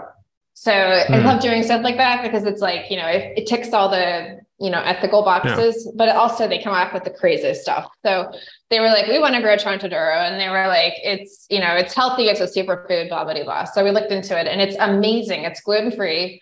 It has a sweet flavor and it's nutty. So it's like a squash mm. and you can turn it into a flour so you could like use it in gluten-free baking, but it has a better consistency than like rice flour. That's so, interesting. Yeah. Yeah. I could uh, I don't know if it Oh, okay. The for we were talking about uh, psychedelics. I was talking to Bram Rector. He, he, he was on the podcast a, a week ago. He's a like the first VC fund for psychedelics, and yeah. we were talking about like all the different like uh, places in Mexico that they're building for people to go and get treatment and with with professionals. I wonder what uh, if that could be something like a not like a tourism or ecotourism, but like uh, with these people like the shamans with all this deep knowledge to have people come in and potentially like have that wisdom to help them heal, like with research applied too. Like, oh no, they've know. been doing psychedelic tours here okay. for 15, 20 years. In fact, they hmm. piloted it, uh, depending on who you ask, but they, they said that they, it was their idea to run psychedelic tours in Colombia. They've had people here from everywhere, from like European pop stars to European royalty, Latin American pop stars, you know, European government officials. So that's where they know how to host. The ecotourism is to extend that beyond the shaman. Um, because that's very tightly controlled. Like they have a certifying, like the way the doctors in the US, like they have to train for uh they're not considered full shaman here until they've been delivering psychedelics as a shaman for 40 years. Wow. Yeah. So they have a, and then they're all certified. They have to like apprentice. It, it's hardcore. So um, what we get in the US is very much not the professional traditional. So they will give psychedelics to anybody. What they wanted to do was bring in ecotourists and give them the option of psychedelics, but also the option to come and just see the biodiversity so that more people mm-hmm. in the community could could have their activities supported. Yeah, that makes sense. Because they're just worried about the... the cows creeping up the road. So they're like, if we could like creep the cows back down the road, and, you know, obviously not everybody who might want to come visit is going to want to do psychedelics. Mm-hmm. Uh, it also might help with the, like the, the change blindness of being in a city and being oversensitized. From what I understand, I haven't taken any psychedelics. I'm afraid they'll break my brain, but, uh, I, am told that it really opens your mind to things that you've been ignoring. So that might be like you have people come over and you, you have them trip, and then and then you show them the world. I didn't take any until I was 40. I was also afraid it would break my brain. I, I love my brain and I didn't want to mess it up. But actually, yeah. I, I, will say, as somebody who was pretty worried about it, my direct experience was that it wasn't very different from very intense yoga, which I did a lot of, um, or meditation. Mm. And then I also found that it was while it was very good at getting rid of trauma, so like neural neural ruts in the brain. I don't know how much you know about the neurology of trauma, but um, it basically is like a habitual. You, you can really reaction. scan it. Yeah, yeah you, so you can it, scan trauma in the brain. You can see it yeah, it's it's really good at that. You can think of trauma as like a clot on the brain. That's one yeah. way to think about it. But what it's really good at is breaking that up. Um, mm. so and all it does is restore greater function. So instead of like you're going along and instead of getting kind of like turned off by a trauma, you have more fluidity in how you act, more choice. So that that's I've seen that with PTSD here and other forms. Like it's pretty amazing. It's the best therapy I've ever seen. as a doctor. Mm-hmm. And then the other one that it's really good at is uh, your subconscious. Like I've done guided hypnosis and a bunch of other activities um, that kind of help you get to the subconscious. But psychedelics, in my experience, just open up like your conscious awareness of the subconscious. So it takes the cognitive blinders and it extends it a little bit back into the subconscious, which meditation will also do as will yoga over time. It just mm. a little bit faster. And then if somebody's done a lot of meditation and yoga, um, they still have they they have a lot more access. People who haven't done any of that or haven't done any work on this will often find after the psychedelics that the the access goes away. But people who spend a lot mm. of time will often retain a little bit wider cognitive horizon afterwards. These guys are the best chess players I've ever played in my entire life. I wanted, I want on my ecotourist list, I want a chess grandmaster. I think they would win. You could probably get uh like one of the Botez sisters or something to go down there. Some of the, like the, the live stream people. Really? Can you make that happen for me? No, I, would just ping them. I would just ask because totally like they're always to. Yeah. Yeah, the Botez people, they're they're the they're they're these two sisters. They have a, a, a new move in in chess. They have something called the Botez mate, which I'm it's where you deliberately blunder because they're like they were just you know like a lot of a lot of their education I think was public, so people were like they made a move that basically is them screwing up. But uh, they seem like really nice people. I bet they'd want to go down there. I think they're also Latin American. I can never tell what people are, but I think they are with Botez. I, I try never to tell because you you really never know when you think you know you're so yeah. wrong. But like uh, yeah, that that would be amazing because I think these guys would win. It I was so in shock. Also, they don't play like like like North Americans. We we memorize books and look at moves, and we have a lot of recognized patterns. Yeah, we play on the computer. They don't play like that. Like it's like the whole board all together, like at the same time. It's crazy. Mm-hmm. Yeah, but I, I could see that. Have people down. Have like a chess tournament. Maybe you can get uh the the the big guy down there. What uh what's his name? The Swedish guy, the world champion. What's his name? I mean, Magnus? warned they get one game. The shaman doesn't like to play it that often. Hmm. So well, I think I Magnus think would probably only want to do one. He plays them once or twice. That's it. Yeah. But he'll Magnus win. is the same way. Yeah. Yeah. Okay. Great. Good. I don't know the guy personally, but I know of him and I watch him play. He's the grandmaster of the world. He's like the best guy. Okay. I don't. I, I wish I knew. I don't know. Okay, it's all right. There's lots uh, of basically, things that I don't know, and that is one of them. Uh, Magnus Carlsen's the world champion, and I think like the next guy underneath him is like 400 elo points lower. He's he's like the wow. best guy to ever live. Yeah, he's pretty. Wow. He's also being sued for 100 million dollars by the the guy he forfeited to because he accused him of. I don't know if you heard of this, but like basically, there's a guy named Hans Niemann or Neumann or something. I don't know. And people who are in the chess world will know. Uh, uh, Magnus was ch- was chessing him. He, they were having a, a, tournament, and he Magnus thought he was cheating. And there's been some speculation about if he was in, if he had things inserted in his body to like get radio signals of the right moves. And so From Magnus walked away. Yeah, like someone was like t- asking the computer to give him the right moves, the opponent. And so Magnus walked away. He kind of been accusing or implying accusations that he was, you know, cheating. And then so that guy has sued chess.com at Magnus for like a $100 million. It's a fun time in the chess world right now. It, it's, it's just the hoot. Oh my God. I mean, th- that reminds me of this essay by Licklider, Man Computer Symbiosis. Like, hmm. people were, I, I really think a lot about this. Like, we're always talking about competing with computers, like who's better, man or computer. But the evidence would suggest that if you actually put like man computer teams together, it's like a much better game. I'm trying to remember that, how this works. I read somewhere about this. Like instead of having like the man play the computer, you have a, a man and a computer aided, and then they mm-hmm. play each other. And I think that's just a much more interesting like interaction. I can totally see why that would be a, a, a lot of drama, but I just wish we got over that and we're starting to work with computers. Yeah, I think it's more like if they were if they like made a specific like specific thing where you did it versus just like your uh, I mean, people have people have insinuated that he put something inside a portion of his body that would vibrate uh, to let him know what was happening. Yeah, I'm trying to like I'm not I'm trying to get in trouble. the entire chess game. Like that doesn't seem possible. Like you would need like what, people have code. People people have reverse engineered what it could be, and you actually can with simple vibrations apparently uh, get you know E5 you know etc. Oh yeah, you could you did that pretty easily. Yeah. But how's Magnus going to know? Does he have like fiber, like fiber optic vision? Sorry, I'm totally outside of my area of expertise. No, it's all good. No, yeah. I th- it, I think Magnus was just like it's too perfect.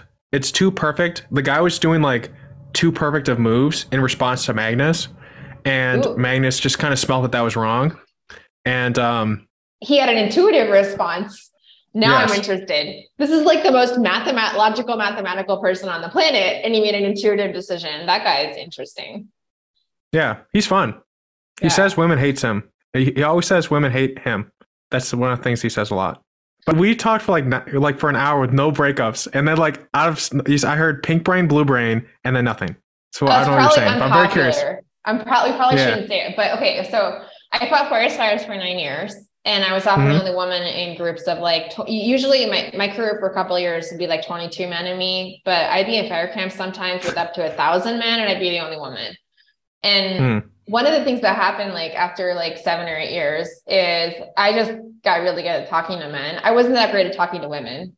Full disclosure, I actually had to talk to an anthropologist to learn how to talk to women but then I developed the ability with some work. And I have definitely found that many of my women friends, they honestly don't know how to communicate with men and, and vice versa. Like I, so I've actually had a lot of fun explaining to people how to talk to the opposite gender. I, I don't know whether or not it's in the neurology that could easily be debated. And it's never a popular debate. But my direct experience as a woman who tends to work with a lot of men is that um, most women don't really don't seem to think the way most men do. I'm atypical. I think like a man, but I'm a woman. So Mm. I think the if I, I would if this is my guess on how it works, I think uh the guys are kind of straightforward in, this, in terms of like if you say something, it's always problem solving, like typically, and then um women, there's like it's more of like a fluid. Like conversations really meander a lot, and you have to kind of be relaxed and let it flow. Usually when um so uh in my early 20s, I would just let I just talk to women all the time. I don't I talk to less women now as a, as a as a as a, a number. Statistically i think it's about the same percentage. But um the and, and so i'd ask them like well how would the conversations go with men? Because i was just generally trying to learn a lot. And uh the times when they were like i think um the ones the guys that they were getting along with were the ones who could who were just a little bit more fluid and, and picking up like the fact that they just kind of wanted to meander around versus like guys where it's like things are like bookmarked. Like i i parked my car here. I'm gonna go straight for it a woman it's like we're in this subfolder. my- yeah, men are men are good at subfolders. They're really good at cognitively compartmentalizing. And if you take if you like try and take them to another subfolder, they're like, no, this is the subfolder I've opened on my desktop. Let's just stay here. is that so um, am i correct or how, how do you explain the no, difference between and, men and and women if you talk to scientists, they will tell you there's no difference. Like it's just socialization. But I do, I just do not find that. And then you talk to other ones, and they'll say that women's brains are wired more like a bowl of spaghetti. Like the connections just kind of they go. And men don't like that. They're like that doesn't work. That's not logical, linear. Of course, it's not. Does that mean it's bad? No. So I think one of our biggest issues is that we need to stop saying one's better than the other yeah um, at, our company, we tend to pair people with neurodiversity and complementary brain skills. So we'll put an ADHD person with an Asperger person because we think we, we call it binocular brains. Because if they usually they're both neurodivergent, so they're both like two standard deviations off, and they're pretty tolerant of each other's weirdness. So that's the, the whole tolerance problem goes away, and then the two of them will like will like work if they can work together the ADHD person will be like, I'll handle all the chaos. Like whatever comes in, and Asperger's person's like, oh thank God, like you answer the phone and I'm just gonna go do this. And the ADHD person Hmm. is like, I'm so glad that you're gonna follow this through to the end because I cannot keep oriented. So we I think that men and women who work together harmoniously tend to do that. Like um th- they usually tend to delegate cognitive tasks to whoever's the strongest. And and that is associated with longevity, which is even cooler. Men live an average of 20 years longer in blue zones if women handle the routine daily tasks. So men handle episodic tasks like a harvest, like where it's like, you're a hero, you go out, kill yourself, die, like come back. And the Mhm. women handle like the the routine daily stresses like childcare or or um or dishes and stuff like that, any laundry, anything periodic where it's chronic. And men tend to live about 20 years longer in those societies. That is not popular, but that is a fact. I've always wondered why women last longer than men. Uh, it, it just kind of works out that way. I'm really sad for it because I don't want my wife to be without me. But you know, They don't. They I mean they last equal times in a lot of these. Oh, like okay. Okin- Okinawa, all these blue zones where Hmm. people live past 100 years. yeah. the uh, I when some of my men friend male friends are having problems with women and they're like, I don't understand her. Why is she doing this? It's like, what have you asked? Like, it, like I think everyone has a logic that makes sense to them. It's like if you took the time to understand it. So I really like your idea of like com- com- uh, comparing two different people together in that way because you're creating an opportunity for them to understand each other. But I generally think like if you say I don't understand you, I don't know why you're doing this like two times, you should probably like shut up and just try and understand the other person, even if you disagree with them, because then you'll understand why they feel that way. Yeah, like I'm trying to think. Uh, so women often tell me I, it's funny after actually women will often be like what are men thinking and men like men will be like what are women thinking? But what i have noticed is that women tend to ask men what are you thinking? And men tend to talk to other men and not women about what they're thinking. So you, you won't very often see a man asking women what are you thinking? Like uh, the communicate there is like significant communication differences. Men tend to to stonewall so they'll shut down. They'll be like well she's not listening to me so i'm just going to walk away. Whereas the women tends to get a little bit more critical. That's based on research from John Gottman, who studied marriage. Hmm. That's interesting. Yeah. Yeah. Well, maybe some and people what's listen really in interesting, if you, if you if you look at that research and look at same-sex couples, so he studied same-sex couples to see how they fought, and that's fascinating. Yeah. Do they they if it's two male brains, do they fight differently than a yeah, male and a female do. brain? It's so funny. Like it's so funny. That's why I thought it was such a. I, I love him. He's great. So yeah, he studied uh, same-sex couples of both genders, and then uh, like uh, heter- heterosexual couples of both genders, and then he compared notes on like what what stuck around. So men are more likely to stonewall. So he calls it the four horsemen of the apocalypse, which is like four yeah. negative behaviors. But one of them is stonewalling, like shutting down, and one of them is being critical. And we tend to think about the overt negative behaviors as bad, but he equates the two. And I think mm-hmm. any woman who hears that will be like, "Oh yes, I hate stone. I hate that." Yeah, so, especially when you're trying to talk to them or yeah. whatever. Yeah. But and he puts a biological reason behind it. Men, if they trigger, they stay higher. Like, so do you know what triggers you know what I mean by yeah. So if, if they trigger into emotional past their emotional threshold, they they hurts them a lot more like emotionally. So they tend to like uh, when women can stay a lot closer to an emotional trigger for a lot longer without going over and becoming totally unable to communicate. Whereas men, once they get close to that threshold, they're gone. So men tend to like try and suppress it more than women do. That's biological too. That's interesting. I always feel like that when it comes to emotions, uh, I have to suppress it so I don't get angry and yell at people. Because if I'm a guy, I feel like if like there's a guy a guy who's yelling or a woman who's yelling, I'm probably statistically a higher chance of going to jail if I yell too much in public or something. So then yeah. I just you know a, a, time and a place. Also, I think yelling at someone's not very nice, especially since I'm much bigger than most people. I like the Netflix show uh, Bad Moms. I, because we we often talk about the ways that men are villains in our society, but it's it's now that I'm seeing more movies and films about women, we're exploring more about the ways that women can be villainous. But it mm-hmm. is different. And I feel like we need to pay attention to both genders and what's good and bad behavior. Yeah. It, actually, I've been, I've been really enjoying the new stream of movies that are made for women. So the, and I, I, can't, like when people talk about rep- representation stuff for a long time, I was like, I don't know, what does that mean? Like, what does it feel like to not have something? Because like, there's lots of guys in movies.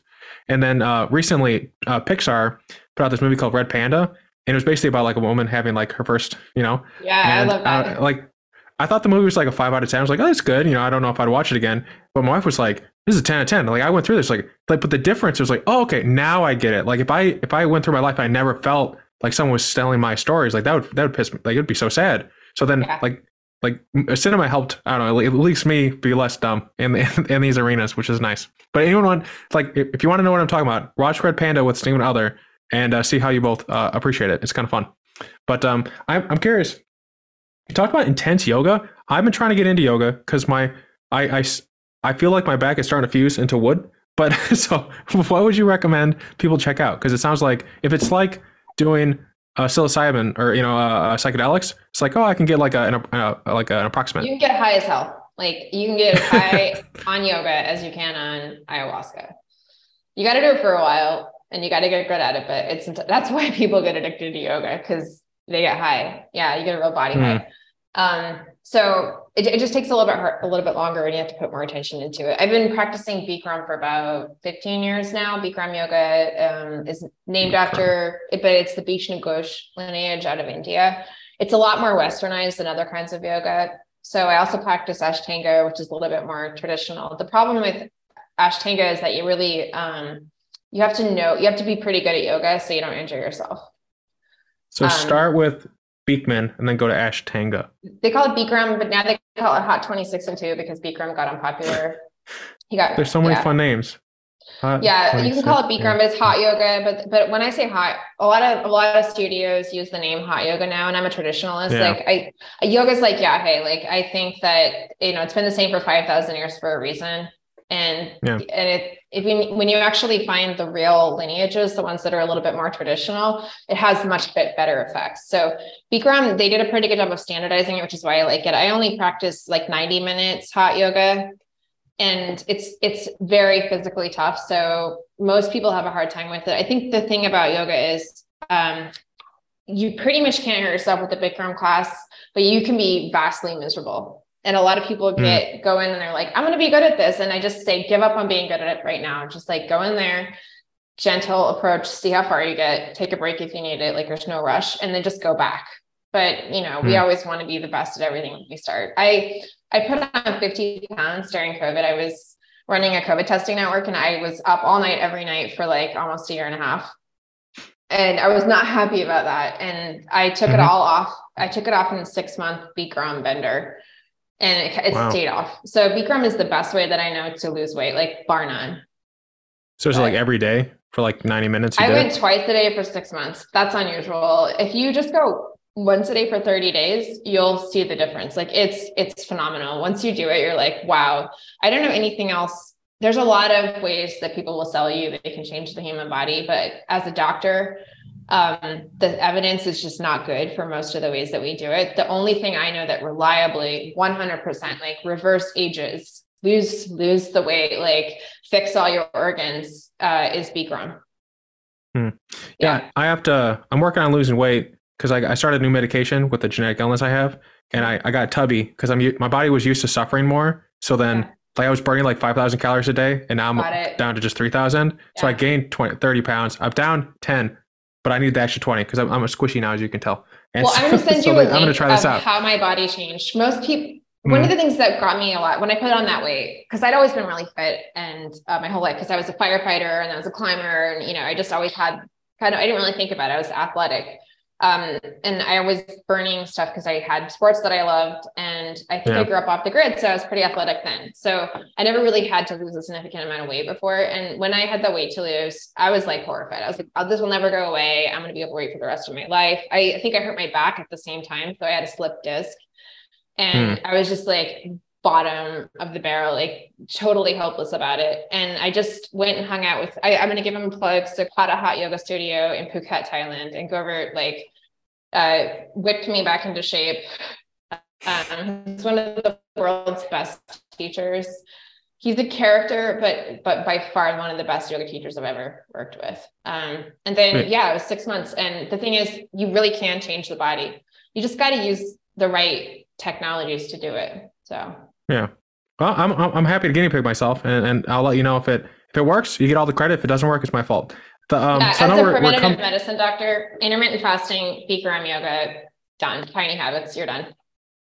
What is the what is so is intermittent fasting the one where you don't eat for 16 hours? Is it is it where like you eat at like seven and then you don't eat until like noon? Yeah, I did an eating window when I lost the weight. Now I, I kind of practice it, but I don't really think about it. So it's a little bit more fluid. But I, I was doing like a four to eight hour eating window and I just didn't eat outside of that. And that seemed to work for my body type really well. So intermittent fasting is one of the best technologies I know for losing weight. And then Bikram yoga will take the weight off like you will not believe. It just it sucks. It's not a comfortable uh, experience. So Mhm. definitely approach it with like, I'm gonna do what I can. nothing more, Sweet. nothing less. Yeah. Yeah. Um, Uh, yeah. I'll I'll try to I'll try to just like be like water working its way up the tide. If I can do like five minutes and ten minutes, thirty minutes, I'll work my way up it. Yes, that the, is the way um, to do it. Yeah. The uh, what books would, would you recommend people check out? And I've thought of a book for you as well, which is behind me. Really? So I'll Why- grab it while you. Yeah, yeah. Tell me. Uh, I'm a, I'm Uh, where is it? Where is it? Uh, oh, here it is. It's next to Julius. I don't know if you can see Julius. It's Julius Caesar over there, right there.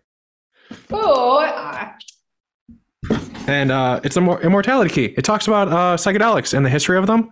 It's really good. Oh, I'm, I'm of the reading it. religion with no name. That's fascinating. Okay, yeah, I'm all over. Yeah, it this. talks about how uh, it talks about how the this I I I read I heard it heard it off of uh Joe Rogan, but basically uh, psychedelics might be the root uh cause of Religion? religion. Yeah, it's really cool. Like that, we've seen so much different evidence, like ergot and pottery, and then all these other things. It's it's really neat. I'm only like the first third in, or else I'd say more uh, cool things about it. But I'm enjoying it a lot, and it's kind of like talked about some of the things we talked about.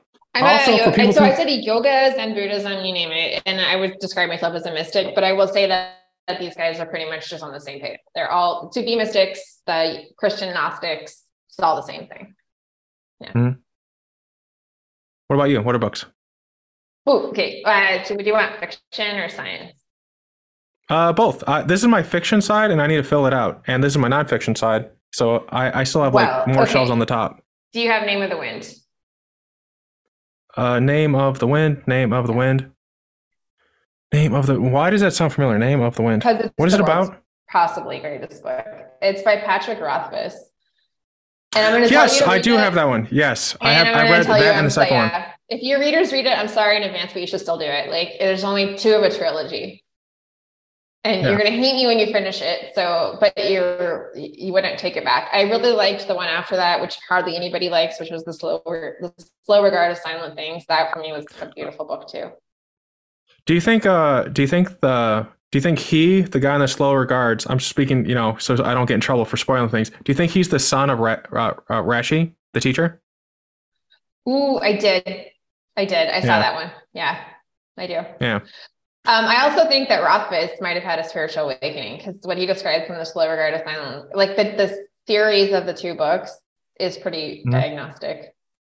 But Yeah, um, we should expect a third eventually if he, if he gets all the way through it.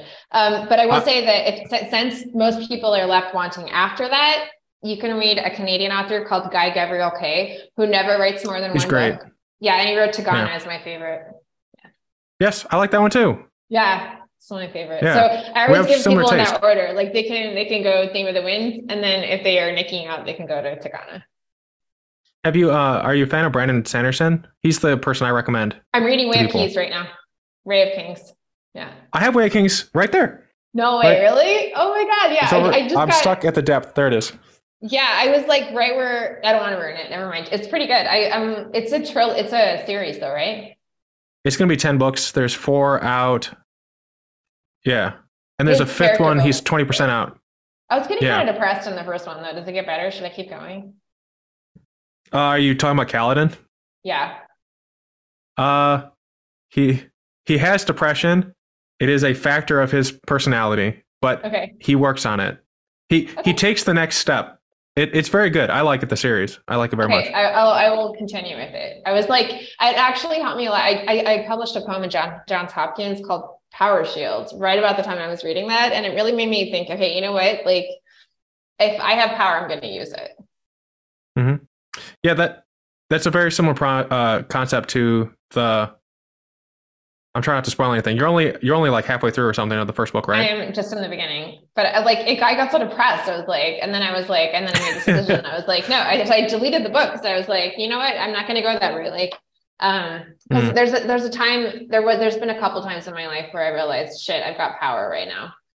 And it's terrifying because you're like, I could be, I could hurt somebody. And there's this desire to like abdicate it. And um, I realized that I had a responsibility. So what I'm doing right now is has the potential to to change the lives of a lot of people and i think i just felt very like unworthy um but this that book helped me sort through it anyway yeah okay so you want a fiction you want a nonfiction one Sure. I, I would. I know it's a it's a sad. There are sad elements, but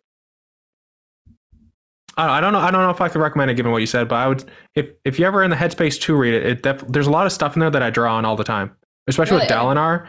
Dalinar has a book where he is basically suffering from alcoholism the entire book because he realizes he did something terrible, and Huh. uh, it, like how he works through that is really interesting. okay no i'll keep going Yeah. I, I it seems to me maybe he just got slower character development so i will i will stick with it Yeah, he takes his time. thanks for letting Yeah. me know If you if it gets too much, you could always check out the Mistborn series, which has a, a female strong character I, I got one. part i got part of the way through that one too I you know what I what I do give him real credit for world building. He doesn't he doesn't go Yeah. halfway. He's Frank Herbertish on that. Like Well, he, uh, yeah, are you familiar with the Cosmere? no. All of his all like a Mistborn, Way of Kings, they're all in a like a shared universe, and you can actually world hop from one to the other. There's a person in Mistborn called Hoid, who is Yeah. Wit in uh, Way of Kings. Wit is Hoid. Yeah, No way. hopper. No Yeah. way. Okay, that this I got it. Okay, then I'll keep going. Yeah, and there's a forum where people have like tied it all together and have uh like the the, I knew there was the, something weird the 17th Wit. shard. Yeah. Yeah, Wit Wit is not a normal guy. I noticed He's not. that. He's he's not even. Te- I don't even think you could say he's a guy. He was he was there before the Shattering, and uh like you know like uh Odium, the the the villain. Yeah. Yes. Yeah. Yeah. I uh I won't say anymore. But there's Okay, like yeah, don't. the No, I'm gonna discover it now. yeah yeah, it's good. It's like everything ties together. I'm trying fun. to think if I know of any good world building books that I have read, so we don't ruin it. But actually, we'll probably ruin it for everybody. Okay, never mind. It's good. So then, what is uh, what's a nonfiction? Uh, well, I'll give you one that's esoteric. Most people don't find. It's called Shaman Healers and Medicine Men. So we talked so much about shaman. It's an anthropologist, and he went all over the world and he correlated the stories of indigenous shaman. And I think he did a pretty good job. There was like a group of anthropologists. They were called Shaman Bros in the '90s, and they were a little bit more colonial with getting people's stories and kind of changing them. But I, I think his name is Holger Kalweit, and he um, he wrote down all of their stories as the best he could in their own language, and then he just took them and correlated them. So That's he didn't translate them or interpret them or anything. Up to anything, which I think was the end of your statement. He didn't change anything. So I think we got the whole anything. sense. He just grouped them together into themes. So like a lot of them talked about like the underworld. So you have like a chapter in the underworld, but it's in their Oh, language. so you, you read like a, a, Nepalese shaman and a, a shaman from India, somebody from South America, and then they'll all talk about the underworld. So it's pretty cool. It's like actually, you know, it's like your Cosmere. yeah. Yeah. It, it is interesting how there are common themes in all of societies. Like there's like there's like some stories are just universal. It's really cool. Yeah, they've mapped the they've mapped the either the subconscious or the astral space, depending on who you ask. Okay, and then one more, and I'll give and I'll I'll stop. Um, there's a book called Zen and the Art of Archery. I, I want to learn that. archery. That's my next thing. Okay, Zen. this is by I'm, I'm teaching myself machine learning. Zen archery. Yeah, I don't know why I'm doing this. This is recorded. yeah, it's okay. I, I was I, I do it too. I, actually, I was doing the same thing. Uh, Yeah. you, okay, so Eugene Holger Herrigel is a German who goes and studies uh, archery as a Zen sport in Japan. So it is translated, like it's a Westerner writing about the art of archery. And the Hmm. book Zen and the Art of Motorcycle Maintenance was taken from that book, but Eugene Herrigel's original work is stunning. I just actually shared a chapter of it with the shaman. So I translated it to Spanish to give it to him. He was like, this is the best shit ever. so it's kind of fun how the Zen Buddhist and the shaman where they intersect. So That's cool. I'm I'm gonna check uh, every book that you set out, and uh, I'll have to reread uh, Name of the Wind. Uh, I've read it like six or seven times, but there's always something new, which Did makes me sad that there's not more. If you haven't found the Bash short story yet, it's in a collection. I, I went looking. The the lightning tree. Yeah, that one's also pretty good. Okay, never mind. You you've run out of you you you've run out of supply. It is sad. Well, I'm I'm near Chicago, so like sometimes or not, no one docks me. The so I could drive up to Stevens Point and be like, "Where where's our office?" No, I I think just I always just send him really really positive thoughts. Like you can do it. Yeah, yeah. Apparently, apparently he's really suffered from mental health uh, because of all the weight on him. So like, Yeah, I, in all yeah. seriousness, I hope he d- he's doing well. He seems to be yeah, I doing would well. send him better. like I would send him a little like uh, Tinkerbell, you know, like the the fairy dust. Like you got this, it'll be okay. I just really want that book. Yeah. There's a, another author, uh, Jim Butcher. He's Yeah. working on it. It's the Dresden Files. It has tw- it's gonna have 23 books in it. We're on book 17, and it's about like a PI. It's imagine like Gandalf as like a as a PI who goes around and like solves crime, and he's a wizard. Okay, It's I- like kind of I gotta. it's kind of that out. weird. It's kind of so it's kind of weird for the first three or four books, but then then he starts riding a dinosaur, and then it's just great. He Okay, um, necromancers. This one I definitely could do. Wait, that one, this one. Have you read the Bartimaeus trilogy? The Bartimaeus. What's like one book in it? Oh, it's like the best. It's like a, about it's like Artemis Fowl but for mm. um, uh, it's like a boy and a demon. But the boy and the demon, it's like Harry Potter with teeth. Is how I always describe it. Mm. It's so clever. I have not. It's so clever. Oh my! It's my. It might be my favorite book of all time. Like it's my favorite character. It's just so hilarious and light and like. Have you read Artemis Fowl or any? I know of it though. Okay, yeah, Artemis Fowl, and it's good, but this is like I read it before I went to med school, and it was like one of the highlights of my life because I was just gardening and had it on audiobook and was like addicted to it. And then all three books in like a week, and it was like maybe the best week of my life. Hmm. I, am going to check them all out. So I, I, appreciate the suggestions. And if anyone else li- uh, listening in reads them, you know, in the show notes or like write one of us to tell us what you think. Because uh, if you just consume it, what's the fun of that? Engage with us at the same time. So I know we're, we're, we're going over the time. Um, is there what help do you need with what you're working on? Is there are there people out there with skill sets? I know you had a list of people you're looking for. Is yeah. there just something you need help with? Anything that we can do? Well, guinea pig ecotourists would be great if they've got one of that list of skills. Um, anybody can follow us on Twitter or TikTok or any other channels as Savimbo, and it does help us a lot. Um, hmm. We're doing an investment raise right now. So, and we're looking for investors who uh, really respect that two thirds of our company is indigenous shaman. Um, so, and then we're also looking for uh, clients, industrial clients to buy their carbon credits. So, if anyone knows any, if you work at a place like that, you're at a VC fund, you're an associate, or you're a partner. I know there's a couple of partners. I know one of I know several partners who listen to this, so maybe one of you would be interested in this. But you never know your influence. So like you know, take what you have. I assume there's like a PDF or something. They can send it send it to their boss or like you know get excited about it. I think sometimes yeah. people feel like they don't have agency, even if they're just like you know an employee at a place. But you can take you can like share and get people excited about it. If you if you if you read or like like this conversation and you go read more and, you, and you're enjoying it, I think you can potentially pitch up and then have your company at least do something that you enjoy. Unless it's Amazon, you're on your own. You're on, well, you're on I, I, think Google found us off of a Google search. It turned out, mm. and uh, and then uh, Shell found us off our Twitter. So I think people wow. have a lot more uh, impact than they think they do. Um, also, yeah. if you if you follow our Twitter, I'll send you a sexy tree once a week. This is true. I get sexy trees yeah. in my in my in my inbox. and there's and I was sexy, like, what is right? this? They're nice trees. Well, when I see sexy, sexy tree, yeah. Yeah, I was concerned because like I get spam, and if you see sexy in like an email, I assume I'm not supposed to open it. So it was fun to, to get a nice piece of tree. She's a tree. wait, yeah, my, a tree. Wait, my email person was like, "We have terrible click through." I was like, "That's because they're getting what they want. They just wanted a sexy tree, and they've got it." Like, hmm. yeah, yeah. And then, um, is there? I think you froze. Yeah, sorry. Okay, you're back. Okay. No, it's all good. We're we're doing yeah. good. Like this is, I mean, really, there hasn't been that many. Uh, uh, this has been so much fun. I'm so glad you hung in with me because, like, yeah. Yeah, and I was just gonna say, uh, the website's the best way. The TikToks, all that stuff will be in the show notes. Is there a, a different way to stay up to date? You don't have like, I don't think you have a newsletter.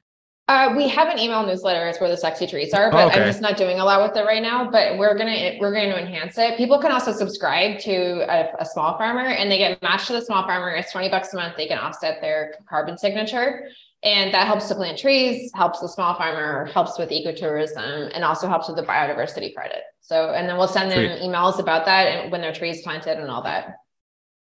Is it possible? Is there like a calculator that exists where you can put in all your information? Like I drive drive this type of car X amount of times and I have this big of a have house. Have that on our website. Calculate. Yeah. Okay. Yeah. I need to I read I, more into your website then. I think I missed it. Yeah, like I, I feel like our website is we're still working on getting it like fleshed out because a lot of the science we, we've really struggled with this. A lot of the science is too complicated for people. So we have main market people who are like naked jaguar save my furry yeah, sexy tree. And then we have like the climate scientists who were like, how many tons of carbon are you sequestering per week? And, you know, and then mm. we're trying to like bridge the gap, but I, the climate market just seems so divided. Yeah. So. There was a, there was a time where I was building a startup that had three different audiences and it is murder to yeah. build one copy for all that. We at one point in time we thought about having like a tab where you say, "Are you a scientist? Are you uh, someone who just an enthusiast or whatever?" And it would change the website and the copy yeah. for that person. Um, I think big corporations just have like uh, a tab of products and it says like you know here's some case studies for who would like it and then they self select in. Um, but it is mer- it is hard to have you know multiple uh, target groups when you're trying to make copy? Yeah, right now we've just got a, a big nav bar um because Yeah. we didn't want to make too big of it. But we're we're, we're actually building a, a website where you can like a little bit of social network where you can like um so clients, growers, and staff, and like we'll have ac- an academic panel in there as well to make it a little bit Un- easier. But yeah, I agree. Another tip, if you want to, uh, I don't know, like downgrade it to make it more easy to read, is uh, I'll give it to Chat GTP and say, "Hey, rewrite this and like at a different like eighth grade level," and and then I don't necessarily like what it says, but I'll edit it down from there, and it's actually kind of nice. I, I I wish I think all my friends wish they could do that with me when I talk. What you talk normal? No, a VC told me uh, a couple weeks ago or a couple months ago. He's like, "You go full nerd real quick." it's like it's gonna be on my tombstone. I don't know if you're just being yourself. I don't. I don't. Maybe maybe it was like a just a compliment. He you know, what? it I just negative way. realized we're all different, and we've all got we've all Yeah. got our audience. like, Yeah. turns out my audience is in a group of indigenous shaman. They're okay with it. Yeah. yeah, yeah. I think the, the first time we met, it was at a space uh, space conference, and uh, I don't know. I enjoyed our conversation from the get go. Uh, well, I did say your name wrong the first time, but Oh other than yeah. that, I, I'm so robust to that. I don't care. I, I that was the best space confidence. Can we tell Mm-hmm. people about that one? The Cowboy Space event. That was Yeah, maybe one of the best conferences I ever went to in my entire life. yeah, it's fun. Uh, the they consider me news, so I, I got to go for free. Oh my god, I'm so jealous. I think I had to pay to get in, or I might have snuck in through the back door. I do that a lot for the best ones. They they they didn't seem to care all that much. They were just glad people were there. There's some. I, I know. was I was judging the kids' space competition. Like they had a kids' competition for biodomes, and I judged the medical end of it, which was maybe the most fun. Hmm. But then I made friends I with remember you being a judge. Yeah, remember my friends with Leon, the rocket scientist, and we've been piling around ever since. He actually helped me launch this. He's been a huge support. So They never know how, how life comes together. So then everyone check out the, these resources. And uh, th- this took some work. So, I, I, you know, let us know if you enjoyed this. I like the engagement. I started a new YouTube and I've gotten more comments off of that than my other pod, the audio version of the podcast, even though it's like someone, people keep telling me that it's actually, I have a lot of uh, subscribers, which is weird. But um, so I just want to, I'm doing the outro now and it's not normal because I'm doing it differently. So basically, I want to thank you for coming on the show. Everyone, thanks for for for hanging in there, tolerating all the nerd talk. Uh, you know, hopefully hopefully it didn't go over your head. Um, any of these things that if you're curious about, if you comment on, I'll clarify as well. So that's cool. Um, and this is some really cool uh, stuff that we talked about today. So I just want to thank Drea for coming on to talking with me and us, everyone listening in uh, to the show. And uh, people can make fun of my outro because I don't know what to say at the end. So I just want to thanks again for being on the show and everyone tuning in.